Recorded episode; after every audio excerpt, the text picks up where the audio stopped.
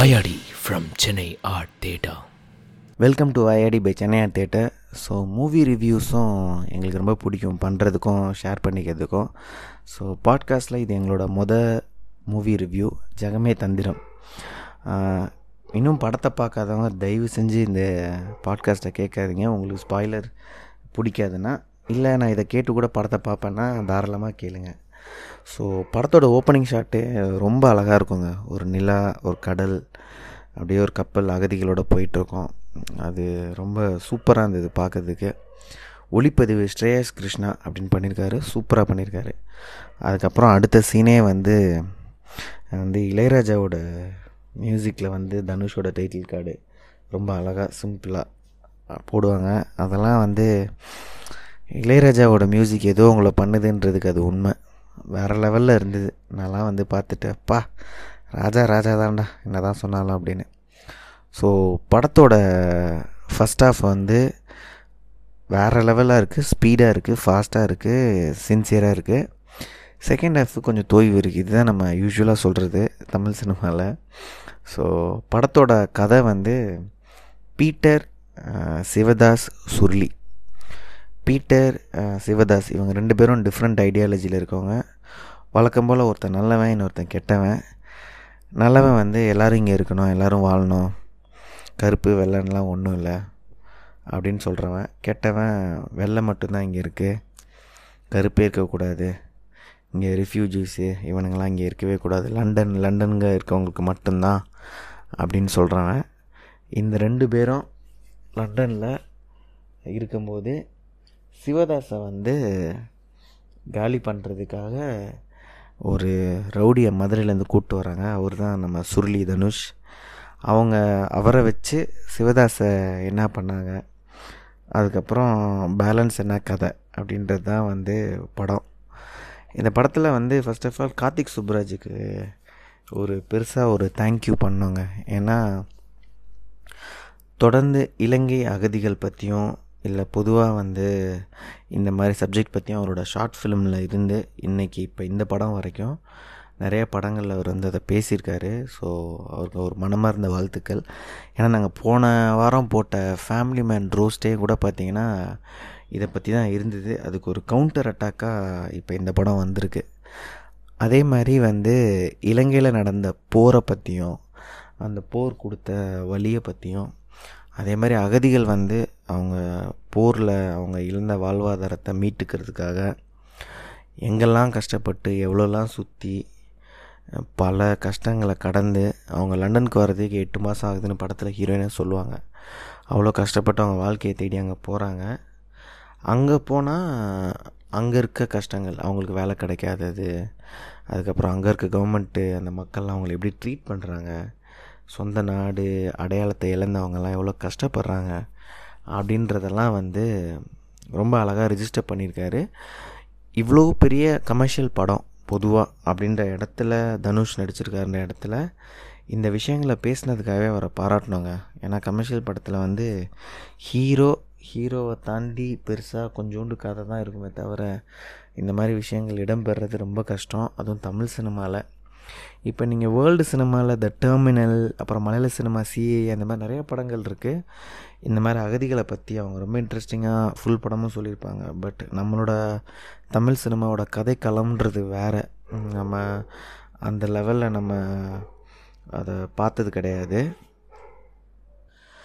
Racism பற்றின ஒரு கருத்தை ரொம்ப அழகாக சொல்லியிருக்காரு கார்த்திக் சுப்பராஜ் படத்தில். அதே மாதிரி ஜாதியை பற்றின ஒரு கருத்து, நீ தான் ஏன் அங்கே மேல் ஜாதி கீழ் ஜாதின்னு பார்க்குற, வெள்ளைக்காரன் நம்ம எல்லோரையும் ஒரே கீழ் ஜாதியை தான் ஏன் பார்க்குறான் அப்படின்னு. இந்த மாதிரி நிறையா நல்ல விஷயங்கள் படத்தில் பேசியிருக்காரு கார்த்திக் சுப்பராஜ். அதுக்காக கண்டிப்பாக இந்த படத்தை அப்ரிஷியேட் பண்ணோம். அதுவும் நெட்ஃப்ளிக்ஸ் மாதிரி ஒரு பிளாட்ஃபார்ம் 150 கண்ட்ரீஸில் இந்த படம் போயிருக்குன்னு விளம்பரம் படுத்தியிருக்காங்க. இந்த மாதிரி கருத்துக்கள் எல்லாருக்கும் இந்த மாதிரி ஒரு மாஸ் படத்தில் போய் சேர்றது ரொம்ப நல்ல விஷயம். ஏன்னா நீங்கள் எந்த ஒரு மாற்றத்தையும் ஓவர் நைட்டில் நிகழ்த்தி காமிச்சிட முடியாது, அது படிப்படியாக தான் நடக்கும். அதில் இது ஒரு 1 more படி. ஸோ இந்த மாதிரி கருத்துக்கள் இந்த மாதிரி படங்களில் அவர் பேசுகிறது. அதே மாதிரி குவிண்டன் டேரண்டினோட தீவிர ஃபேனுன்றதுனால கன்னை தூக்கின்னு வீடியோ கேம் மாதிரி கிளைமேக்ஸ் நடுவில்ன்ட்டு மாஸ்க்கை போட்டுக்கிட்டு அந்த ஒரு இங்கிலீஷ் படம் ஹேங்கோவர் நம்மள்கிட்ட நிறையா தெரியுது. அதை ஒன்றும் அவாய்ட் பண்ண முடியாது. அது அவர் பேக்கேஜ் அவர் தான் வரணும். ரெண்டாவது அவர் இந்த ஃபஸ்ட் ஹாஃபில் மதுரை போர்ஷன்ஸ்லாம் அப்படியே ஜிகிர்தண்டாவை ஞாபகப்படுத்துது. புரியுது, அவராலே அவர் படங்களை கடந்து வர முடியல சம்டைம்ஸு. கிளைமேக்ஸு பேட்டை பார்க்குறோமா ஜகமே தந்திரம் பார்க்குறோமான்றது டவுட்டாக இருக்குது. அவ்வளோ டிட்டோவாக இருந்தது அது ப்ரிட்டி மச். நான் கூட திருப்பியும் நவாசுதீன் சித்திக்கு மாதிரி நம்ம ஒயிட்டை வச்சு செய்ய போகிறானுங்க நினச்சிட்டு இருந்தேன். பட்டு கிளைமேக்ஸ் அதை விட கொஞ்சம் எனக்கு அபத்தமாக தோணுச்சு. என்னென்னா அவரை கொண்டு போய் ஒரு 4 கண்ட்ரியோட எல்லை, இந்த ஆப்கானிஸ்தான், ஈரான், அந்த மாதிரி ஒரு பார்டரில் விட்டுறாங்க. அப்போ தனுஷ் அவர்கிட்ட சொல்கிறாரு இந்த மாதிரி உனக்கு இதாண்டா பெஸ்ட்டு பனிஷ்மெண்ட்டுன்னு. எனக்கு என்ன புரியலன்னா, அவன் வேறு வெள்ளைக்காரன், ஒரு ஒட்டகம் மேய்க்கிறவங்கிட்ட ஃபோனை வாங்கியோ இல்லை அங்கே இருக்க எம்பசிக்கிட்ட எப்படியோ போய் சொன்னான்னா திருப்பி அவனை கொண்டு யூகேயில் விட்டுருவானுங்க. அவன் ஆல்ரெடி இங்கே கொஞ்சம் பெரிய டான், கண்டிப்பாக 4-5 பேரை தெரிஞ்சு வச்சுருந்துருப்பான்னு நினைக்கிறேன். ஸோ அவர் ஒரு பொய்ட்டிக்கான கிளைமேக்ஸ் வைக்கணும்னு நினச்சி வச்சுருக்காரு. பட் அது எனக்கு கொஞ்சம் ஆடாப்பட்டுது, இவனெல்லாம் இதுக்கிட்ட உயிரோடு விட்டு வைக்கிறீங்க அப்படின்ற மாதிரி தெரில. ஆனால் வித்தியாசமான முயற்சி தான் ஒரு வகையில். அதே மாதிரி படத்தில் பயங்கர அறிவாளியாகவும் ஸ்மார்ட்டாகவும் காட்டப்படுற சுருளி ஒரே வாரத்தில் வில்லனோட மொத்த ரகசியத்தையும் புரிஞ்சுக்கிற அவர், இந்த சிவதாஸ் யார், அவன் எந்த தொழில் பண்ணிகிட்ருக்கான், ஏன் இதெல்லாம் பண்ணுறான், யாருக்காக பண்ணுறான்ற அந்த பேக் அண்ட் ஸ்டோரியை அவர் தெரிஞ்சுக்க விரும்பலையா, இல்லை அவருக்கு தெரிஞ்சிக்க முடியலையா, இல்லை அதுக்கு அவருக்கு அறிவு இல்லையான்றதை இதில் காட்டலை. அது ரொம்ப பெரிய மைனஸாக எனக்கு பட்டுது. இப்போ நீங்கள் இவ்வளோ பெரிய அறிவாளி இதை கண்டுபிடிக்கிறேன்னா நீ அதையும் இல்லை கண்டுபிடிச்சிருக்கணும். ஒருவேளை நான் இதெல்லாம் கண்டுபிடிச்சாலும் நான் கண்டுக்க தயாரில்லை, எனக்கு பணம் தான் முக்கியம் அப்படின்ட்டு ஒரு நெகட்டிவ் ஷேட் கேரக்டரா அப்படின்றது அது தெரியல. இன்க்ளூடிங் தனுஷ் எவ்வளோ ஸ்மார்ட்டாக இந்த படத்தில் இருக்காருன்னா, அவர் காதலிக்கிற பொண்ணுக்கு பையன் இருக்கான்றதையும் அவர் கண்டுபிடிச்சி வச்சுறாரு. இவ்வளோ கண்டுபிடிச்சவர் ஏன் அந்த பீட்டரை முழுசாக ரொம்ப கொடூரமாக நம்புகிறாரு அப்படின்றதுக்கும் ஒரு ஸ்ட்ராங் டெஃபினேஷன் படத்தில் இல்லை. பீட்டர்ன்றவன் கெட்டவன்னு படத்தில் இருக்க கேரக்டர்லாம் ஆரம்பத்துலேருந்து சொல்லிகிட்ருக்காங்க. அது அவருக்கு ஏன் புரியல அப்படின்னு. அதே மாதிரி அங்கங்கே இலங்கைக்கு ஆதரவான சில நிலைப்பாடுகள் எடுத்துருந்தாங்க, நல்லா இருந்தது. ஒரு பேட்டரி வாங்கி கொடுத்ததுக்கு இன்னும் ஜெயிலில் வச்சுருக்காங்கன்னு ஒரு டைலாக்கு. அதுக்கப்புறம் இன்னும் இல்லை உங்கள் ஊரில் இந்தியாவில் தான் எங்களெல்லாம் வரவேற்க மாட்டுறாங்க, மற்ற கண்ட்ரியில் போய் அதை பொழைச்சிக்கலான்னு பார்த்தா அதையும் விட மாட்டுறீங்க அப்படின்ற மாதிரி சில டைலாக்ஸ் ரொம்ப சூப்பராக இருந்தது. ஓவராலாக சந்தோஷ் நாராயணனோட பாட்டு இந்த படத்துக்கு பயங்கர, அந்த ஆல்பமே செம்ம ஹிட்டு ஆல்ரெடி. ஆனால் பார்த்திங்கன்னா ரக்கிட்டவும் ஒரு அகதிகள் சாங்கும் ஒன்றும் ரெண்டுமே தான் படத்தில் இருக்குது. அது ரொம்ப நல்லாயிருக்கு. படத்தோட எடிட்டிங் கொஞ்சம் அங்கங்கே கட்டான மாதிரி இருந்தது. திடீர்னு தனுஷை எப்படி கடத்தி எடுத்துகிட்டு வராங்க, அந்த ஃபைட்டே அதில் இல்லை. அவரை டமால் தூக்கிட்டு வந்துடுறாங்க. அந்த சீன்ஸ் எல்லாம் கட் பண்ணியிருக்காங்க, ஏன் என்ன ஏதுன்னு தெரில. ஸோ படம் நெட்ஃப்ளிக்ஸ் கொடுக்குறதுனாலையா அப்படின்றதும் அது புரியல கொஞ்சம். அதே மாதிரி பிஜிஎம் வழக்கமாக சந்தோஷ் நாராயணன் இதை விட சூப்பராக பண்ணுவார். எனக்கு என்னமோ அது என் ஒப்பீனியனில் கொஞ்சம் சுமாராக தாங்க தெரிஞ்சுது. அவர் இன்னும் கூட சூப்பராக பண்ணக்கூடிய ஆள். அவரும் சுப்பராஜும் வேறு லெவலில் பிஜிஎம் பண்ணியிருந்தாங்க, ஜிகிர்தண்டாவில், பீட்சாவில், அவங்க படங்கள் எல்லாமே. ஸோ அது நல்லா இருந்தது. அப்புறம் இன்னொரு விஷயம் எனக்கு கொஞ்சம் உறுத்தலாக இருந்தது என்னென்னா, நம்ம தலைவர் ரஜினியோட ரெஃபரன்சஸ். நீங்கள் ரஜினியை பர்சனலாக பிடிக்கும்னா சுப்புராஜும் தனுஷும் சேர்ந்து ஒரு செலை வைக்கிறது, அதுக்கப்புறம் அவரை கட்டி பிடிச்சி ஒரு 1 hour அப்படியே கட்டி பிடிச்சிக்கிறது, முத்தம் கொடுக்கறது, அவருக்கு நீங்கள் என்ன வேணால் பண்ணுங்கள். ஆனால் ஒரு பொதுவாக ஒரு படம்னு வரும்போது ரஜினி ரெஃபரன்ஸ் வைக்கிறேன்னு அது ரொம்ப வலிஞ்சு தெரிஞ்ச மாதிரி இருந்தது. அப்படியே ரஜினி மாதிரி ரஜினியோட டைலாக் பேசுகிறது, தலைவர் பாட்டு போடுறான்னு சொல்கிறது, தனுஷ் ரஜினி மாதிரியே நடிக்கிறது, அது இன்னும் காண்டாக இருக்குது. ஏன்னா ரஜினி மாதிரி நடிக்கிறது ஆல்ரெடி ரஜினி இருக்கார், அவர் உயிரோட தான் இருக்கார், நல்லா தான் பண்ணிகிட்ருக்காரு, அதையே பார்த்துக்குறோம். அண்டு எனக்கு தெரிஞ்சு இதை சொல்கிறதுனால எல்லோரும் ஏன்னா தலைவரே கலாய்க்கிற அளவுக்கு உனக்கு பெரிய லைட்டியான்ற மாதிரி இல்லை. இல்லைங்க, நானே பயங்கர தலைவர் ஃபேன் தான் சின்ன வயசுலேருந்து இப்போ வரைக்கும்.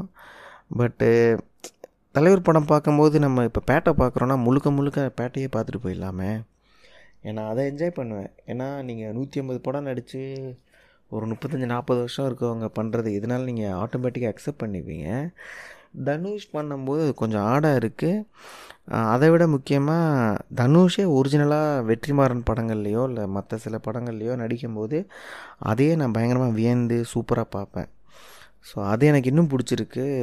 மோர் தென் ரஜினியை இமிட்டேட் பண்ணி பண்ணுறது வந்து இவங்க ஏதோ ரஜினி ஃபேனாக நினச்சிக்கிட்டு ரெண்டு பேரும் பண்ணுறாங்க. ஆனால் அது உண்மையிலே கொஞ்சம் காண்டாக தான் இருக்குது. நம்ம கலையரசனை இந்த படத்தில் மட்டும்தாங்க கொல்லாமல் விட்டானுங்க, அதுவே கொஞ்சம் ஆறுதலாக இருந்தது. அப்புறம் பாபி சிம்ஹா மட்டும் நம்ம செட்டு தோசையில் ஒரு தோசை மிஸ்ஸிங், ஒரு சட்னி மிஸ்ஸிங்கிற மாதிரி சுப்புராஜ் படங்களில் அவர் இல்லை. ஒரு பக்கம் அது ஓரளவுக்கு ஆறுதலாகவும் இருந்தது. அப்புறமா வந்து சுப்புராஜும் வந்து இந்த ஜென்ரேஷனை ஒன் ஆஃப் த சிறந்த இயக்குனர்னே வச்சுக்கோங்க. பட்டு ஒரு இங்கிலீஷ் படத்தோட ஹேங்கோவர் ரொம்ப ஜாஸ்தியாக இருக்குது. அந்த ஜிகிர்தண்டாவில் வர காரு, எப்போ பாரு கன்னு, அதெல்லாம் வச்சு ஆல்ரெடி அதெல்லாம் நம்ம இங்கிலீஷ் படத்துலேயே பார்த்துடுறோம். இப்போ நீங்கள் அதை ஒரு படத்தில் பார்த்துட்டீங்க, பேட்டையில் பார்த்துட்டீங்க, ஜிகிர்தண்டில் பார்த்தீங்கன்னா கூட அது ஓரளவுக்கு இன்ட்ரெஸ்டிங்காக ரிஃப்ரெஷிங்காக இருக்குது. ஆனால் தொடர்ந்து அதை காட்டுறது கொஞ்சம் சலிப்பாக இருக்குது. ஏன்னா இன்றைக்கி வந்து ஒரிஜினல் கண்டென்ட் எல்லோரும் ஒரு படத்துக்கு ஒன்று ஒன்று எதிர்பார்க்காங்க. நீங்கள் தளபதியே திருப்பி திருப்பி வேறு பேரில் பண்ணிங்கனாலும் படம் யாரும் உட்காந்து பார்க்க மாட்டாங்க, ஏன்னா அதுக்கு தளபதியே இருக்குது. ஸோ அந்த ஆங்கிளில் இதெல்லாம் இருந்தது. படம் வந்து எல்லோரும் சோஷியல் மீடியாவில் சொல்கிற மாதிரிலாம் இல்லைங்க, அவ்வளோ முக்கியம்லாம் இல்லை. ஃபஸ்ட் ஆஃப் நல்லாவே போகும். செகண்ட் ஆஃப் வந்து தனுஷ் வந்து எல்லாத்தையும் ரியலைஸ் பண்ண ஆரம்பிச்சிடுவார் ஸ்லோவாக. அவரோட இடத்த புரிஞ்சுக்கிட்டு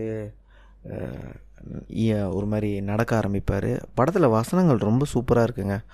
ஒரு போரை வந்து தொடங்க தான் முடியும், முடிக்க முடியாதுன்ற மாதிரி வசனங்களாக இருக்கட்டும், நம்ம எல்லாருமே கீழ் ஜாதின்ற வசனமாக இருக்கட்டும், அந்த பேட்ரி வசனமாக இருக்கட்டும், வெள்ளைக்காரன் நம்மக்கிட்டேருந்து எடுத்துகிட்டு போனப்போ சோகமாக இருந்ததுதான்னு கேட்குற வசனமாக இருக்கட்டும், படத்தில் வசனங்கள் ஷார்ப்பாக இருந்தது, சூப்பராக இருந்தது. ஒரு கமர்ஷியல் படத்துக்கு என்ன தேவையோ அது பர்ஃபெக்டாக சிங்காக இருந்தது. ஐஸ்வர்யலட்சுமி நல்லாவே பண்ணியிருந்தாங்க. வடிவுக்கரசி இன்னும் சூப்பராக பண்ணியிருந்தாங்க. ஒரே சீனாக கூட பர்ஃபார்மன்ஸ் பிரிச்சுருந்தாங்க. மற்றபடி அங்கங்கே கன் ஷாட்டு, ஸ்க்ரீன் பிளேன்னு சுப்புராஜ் வழக்கம் போல் பண்ணியிருக்காரு. நீங்கள் ஒன் ஆஃப் த குட் இயக்குனர்ஸ் இன் திஸ் தமிழ் சினிமா. இன்னும் புது கதைகள், புது வடிவத்தோட டைம் எடுத்து பண்ணிடுங்க. அது என்னன்னு தெரில, ஒரு மாதிரி ஹீரோவை சுற்றியே படம் நகருது. ஒருவேளை தனுஷ் போகிறதுனால இந்த படங்கள்லாம் இப்படி ஆகுதா, இல்லை இந்த மாதிரி படங்களில் போய் தனுஷ் உட்காராரான்னு டவுட்டாக இருக்குது. ஏன்னா அவரே ஒரு some actor.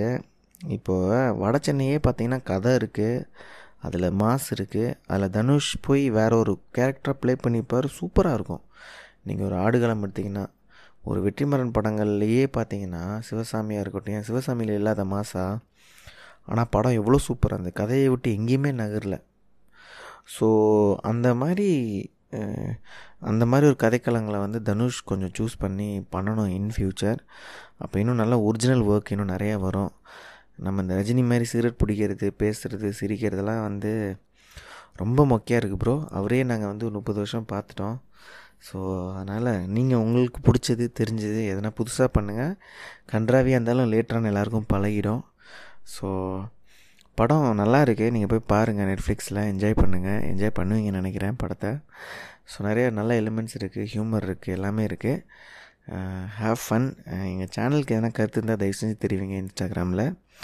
Hope you guys enjoy this review and looking for a next episode soon.